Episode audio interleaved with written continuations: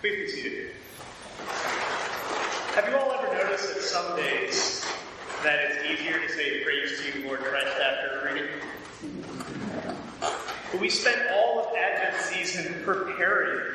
We knew what was coming and we waited patiently until Christmas Day, the day when choirs of angels sing in exaltation, the day where renewal of all things would start, the day where unbridled joy was unleashed into this world in the form of a baby. And we go from this mountaintop experience of the birth of our Savior on Christmas Day to a story of family fleeing government sanctioned terrorism and the murder of innocent children. Let's be honest here, this is not a fun text to preach. I don't think it's a coincidence that this text lands on today, a day I call Please Give Your Priest a Day Off. They really need it. Christmas edition. I asked the internet for recommendations on how to preach this text, and the only thing that I heard back was choose a different text. and apparently I could have. Can I be honest for a second? That I didn't want to preach on this text, and I didn't want to preach on it for the same reason that it was a little bit harder today to say praise to you, Lord Christ. That I didn't want to go from unbridled joy to murder children in a minute flat.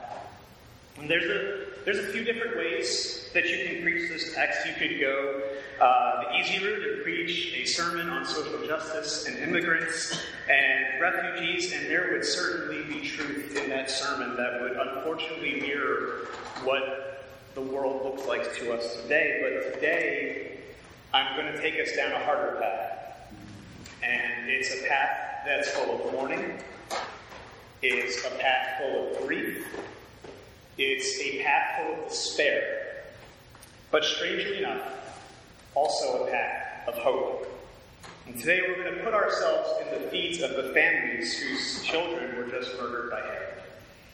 And this is a hard thing to do. Those families had plans for their newborn sons. They had a way that they thought life would be. They had hopes and dreams, not just for their sons, but for themselves who would take care of them later on. And those hopes and dreams and the future was destroyed in one of the most brutal ways possible. So today's sermon is about what do you do when you find your place where your expectations for what should be don't match the harshness of the reality that you're facing? What do you do when you find your life doesn't look anything like what you anticipated it to? A former pastor of mine once preached that if this isn't describing your season right now, just wait, because it's coming for you. It's not a cheerful, sunny side up kind of message, but unfortunately it's true. Our lives consist of mountaintop highs and deep, deep valley lows. And like the trajectory of Christmas coming into the first Sunday of Christmas, our lives change in a minute flat in ways that we don't anticipate and desperately do not want. So I'm going to be upfront with you uh, and ask for some grace because I'm not up here uh, just preaching to all of you. I'm also up here heavily preaching to myself. Uh, that this is a message that God put on my spirit, not just for you, but also for me too. Because our family has unfortunately had to go through more than its fair share of these type of experiences, and I ask for your grace uh, because there's a good chance that I might need a minute or two uh, up here while preaching because when we talk about these things, we're often dealing with raw pain and hurt. Is that okay? Sure. Thank you. So, uh, my mother Nancy passed away in June of 2013 after a fight with cancer and cancer and more cancer in her 60s. And to this day, when I hear about people my age hanging out with their parents, let alone sometimes their grandparents, I sometimes can get a little jealous or angry or sad, depending on my mood. What I wouldn't have given to be able to hang out with my mom this holiday season. And some of you know exactly what I'm talking about, and you really wish that you didn't. Less than a year later, my wife Becca and I found out we were expecting our first child. And we experienced a picture perfect pregnancy until her water broke and we were at the hospital to deliver, and something happened with our son's heart, and it started going bad. And as I sat there in disbelief, watching the emergency C section take place and watching the doctors try to unsuccessfully revive our son, I couldn't process what was happening. And to make matters worse, nobody has explanation for why our son died. To say that we felt that life was harsh would be an extreme understatement. And then a few months after that, my wife's digestive system started having issues. Living in Western New York at the time, we were close to Cleveland Clinic, one of the leading hospitals in the country, and so we took advantage of that. And we shuffled back and forth between Cleveland and home, trying to figure out what was wrong with my wife. And at its worst, my wife had lost over 50 pounds because she couldn't eat without being in severe pain, and later on, some other symptoms made it so that she couldn't stand up for more than a minute. We now know that my wife is chronically ill with a disorder called mast cell activation syndrome, something that she's always had, but that emergency C section of losing our son kicked it into high gear. And finally, knowing what her condition is has been life changing because with more knowledge, we're able to construct scenarios where she does a lot better and avoid things uh, that are triggers for her that are really bad. But while life certainly looks better than it used to, it came with a sharp blow that her condition is genetic. If we were to try to have a child again, not only would it put my wife in severe danger, but there's also a 50% chance of passing it on to our child. And when it's passed down, it gets exponentially worse for future generations. So we are left with this harsh realization that having our own biological children is not in our future. What do you do when expectations don't match reality? What do you do when you desperately want to turn lemons into lemonade, but honestly haven't been anything as given as anything as pleasant as a lemon to work with? What do you do when your loved ones die far too soon? What do you do when illness threatens to destroy everything you know? What do you do when your loved one's addiction finally gets the better of you? What do you do when it feels like you've been left with nothing but shattered dreams and no way to move forward? I think a natural question that comes up is, is why me? Or why us? Why does God allow bad things to happen, especially to us, the good Christians? And I wish I had wise words to explain why sometimes God miraculously saves people and other times some people don't get healed. There are plenty who try to explain this theological concept called theodicy, but I speak from experience when I tell you that for those who are in grief and pain, that there is no comfort here. That why me isn't the right question at this time. And what keeps us going in the face of tragedy after tragedy after tragedy is a simple Bible verse from Romans chapter 8, verse 28. And we know that in all things, God works for the good of those who love Him, who have been called according to His purpose. Notice what the Bible verse doesn't say. It doesn't say that only good things will happen to you. It doesn't say that bad things won't happen to you. It says that in all things, in all things, that God works those things for good, even the really, really bad stuff. Never seems possible at the time, but it happens. When our son Gideon died, we didn't know what to do because there was a house full of baby stuff and a nursery that would not be used by our child.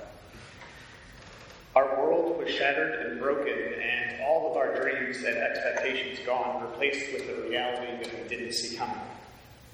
In my grief, our grief, my wife and I started sharing Bible verses on social media, along with updates of how we were processing things and blog posts about where we saw God working in this grief. And, and through that, we started to see a picture of God moving. Friends of ours who were stirred by our experience reached out and had conversations with faith. People who had fallen away from church returned our being open about the good and bad of what we were going through gave people permission to deal with their own grief. My wife and I both ministered to many mothers and fathers who never processed their grief over miscarriages and stillbirth because even though one in four pregnancies end in miscarriage or stillbirth, society really frowns on talking about it, leaving people with bottled up emotions that wreak havoc on their lives. So through our son's death, others were given a shot at a richer, more abundant life.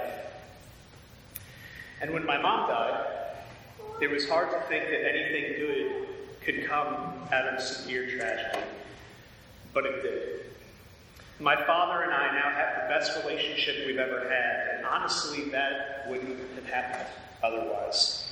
Something else that probably wouldn't have happened either was having the honor of, of walking with my dad through his faith journey in the years after, praying over him as he handed his life to Christ, and getting to watch my wife baptize my father at Easter Vigil in 2016. Through the death of my mom came the joys of a deeper, stronger relationship with my dad and new life in Christ.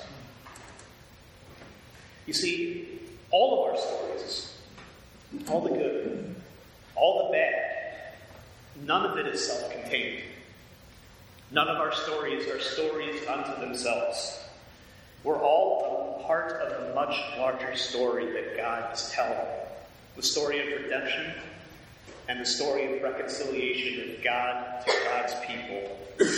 And in this story, the good stuff, the real page turners, that's the stuff that's happening when God is working all things for good.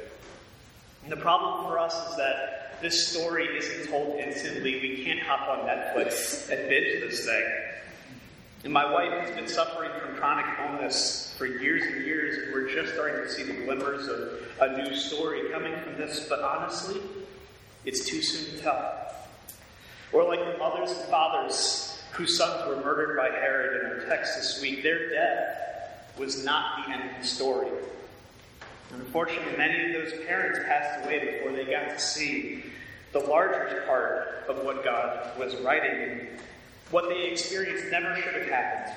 And in absolutely no circumstances is God okay with the murder of children. But God worked even this awful story for good.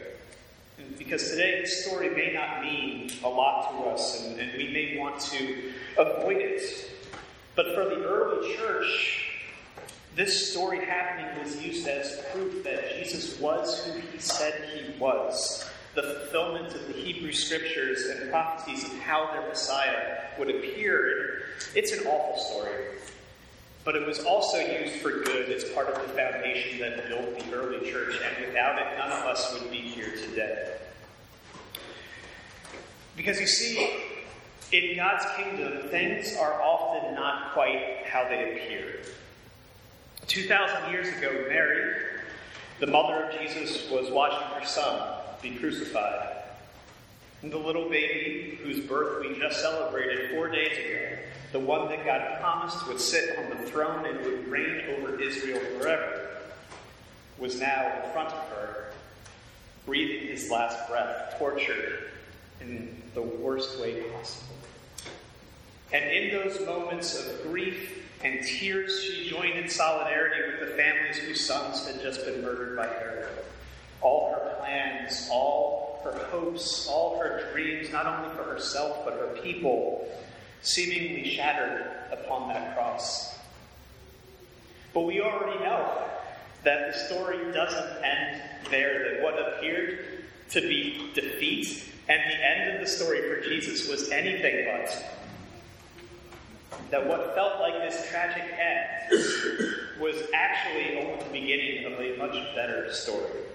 A story that had Jesus taking our sins on the cross, and through his death and resurrection, those sins dying as well, and through Jesus being reunited with God. In God's kingdom, when we find ourselves in places where death and tragedy strike, where loss and grief reign, in spaces of extreme anguish and turmoil, when we find ourselves in places where all hope seems lost, Jesus is there, working all things for good. Everybody turn to your neighbor and say, Jesus is there. We have to get a little louder. When tragedy rears its head, when your closest friend betrays you, when terrorists try to slaughter us and instill fear in our hearts, when the government makes policies that end in the death of innocent families, when you're watching helplessly as cancer and illness ravages the body of those we love, when our loved ones die tragically, when it feels like you've given all you can give, when it feels like no hope is left, and when it feels like the end,